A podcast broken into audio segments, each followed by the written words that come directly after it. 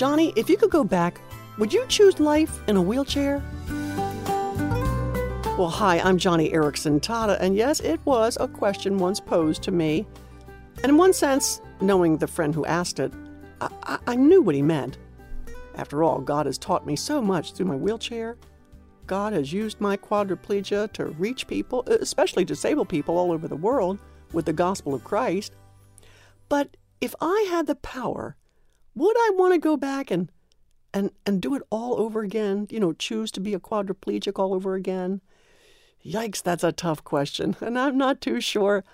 Oh boy, I'm not sure I'd want to go through it one more time. I mean, consider it. Think about it. I, I can't think of anybody who would desire to be paralyzed. Can you? I mean, who'd be foolish enough to not want to use his hands or legs?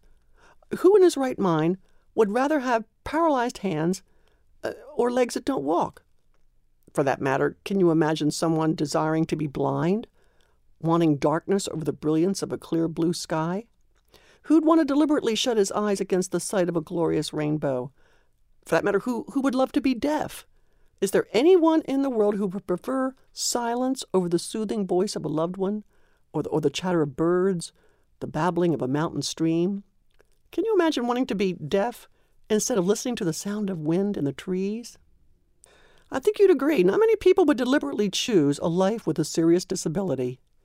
Yet there are people who choose exactly that. And if you were to challenge them, they wouldn't have it any other way. They deliberately determined to be disabled. Theirs are very serious disabilities, not physical ones, but spiritual disabilities. And Jesus talked about such people in Matthew chapter 13.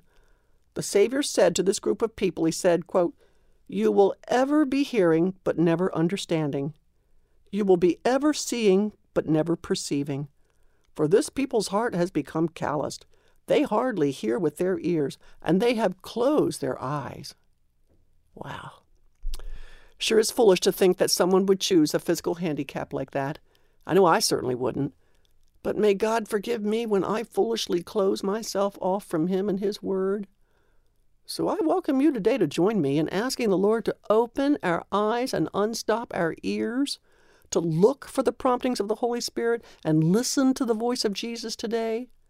Join me in choosing not to be paralyzed by indifference or, or blind to his ways or deaf to his commands.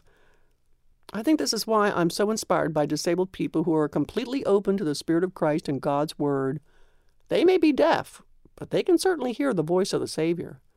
They may be mentally handicapped, but they certainly do have the mind of Christ. They may lack 20/20 vision, but they can see the light of the world. And finally, they may be paralyzed, but their walk with the Lord is so inspiring. And this is why I'd love for you to meet my friend whose legs are paralyzed. Her name is Holly. This young woman is so beautiful inside and out.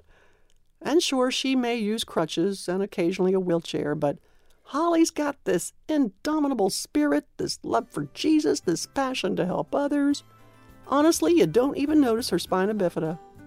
You can meet Holly today by visiting me at joniandfriendsradio.org to see for yourself just how lovely this girl is inside and out. Yes, her smile, but also her attitude. She is one terrific young lady who I know will inspire you greatly today. So come on over to my radio page at joniandfriendsradio.org and meet my friend Holly. Again, that's joniandfriendsradio.org.